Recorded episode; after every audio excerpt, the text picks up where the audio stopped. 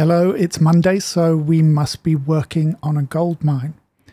In the pre internet era, unicorns were cute mythical animals from late night fantasy shows that might occasionally feature as an accessory for Barbie. It was the same story with angels. You could pray to them and buy yourself some statues with twinkly coloured lights, but you didn't find them wandering around, waving a checkbook, and looking for a unicorn to invest in. We did have a lot of gold mines, though. Hundreds of them, thousands. Not physical mines, at least not where I lived. It was the pre digital equivalent of the tech startup.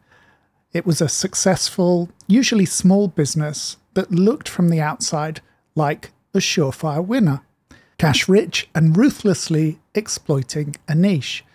It could have been a chip van in a lay-by near a busy petrol station, or the only plumbing business in a small town. Whatever they were, we knew they were gold mines and that their owners were destined for a happy future. Today, those tycoons would be thought of as paupers. In the lands of Richistan, you're poor until you've made your first billion, probably in L2s.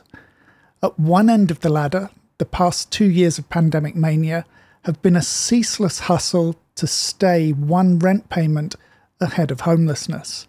At the other, they've been a gold mine for those with the risk appetite and the spare cash to invest in volatile assets like NFTs and Pokemon cards.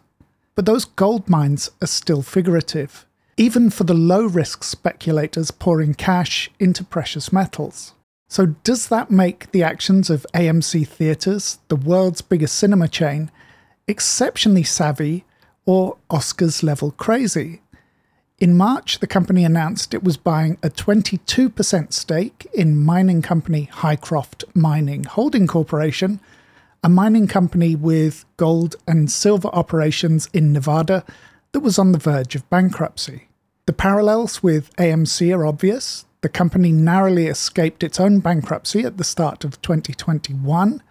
Investors staved off winding up proceedings with a last minute injection of almost a billion dollars in cash. Uh, the chain's revenues had been racked by a pandemic that kept its cinema outlets closed and audiences in fear of going to public places like cinemas, and by studios that chose to abandon a hundred years of physical history and release their blockbusters straight to their own streaming platforms.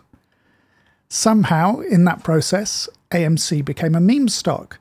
It joined struggling high street games retailer GameStop as the target of activist minded subredditors who piled on to pump up its share price. To its credit, the company has leaned into its new media status and in November began to accept payments for movie tickets in Bitcoin, Ethereum, and a host of other cryptocurrencies.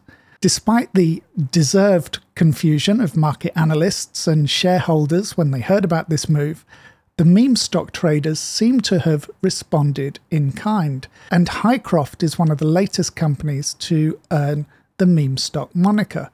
Its share price has surged, and at the time of recording this, it had increased the value of AMC's stake in the company by around $60 million. Now, I'll admit, I'm baffled, especially as I started to work on this piece before Hycroft's meme fueled rise. And I think we can expect more of the same from AMC.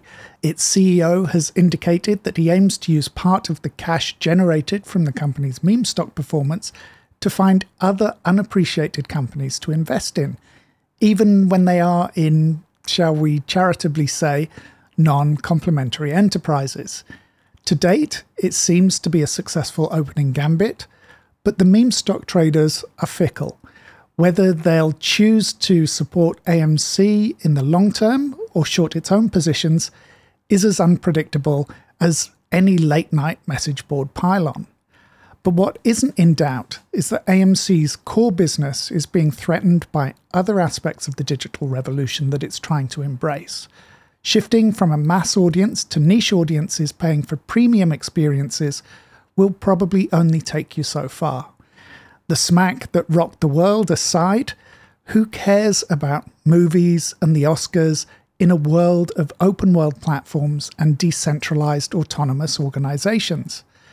Maybe I'm wrong. Maybe AMC can invent itself into a successful future, and that gold mine will be a literal gold mine. See you next time.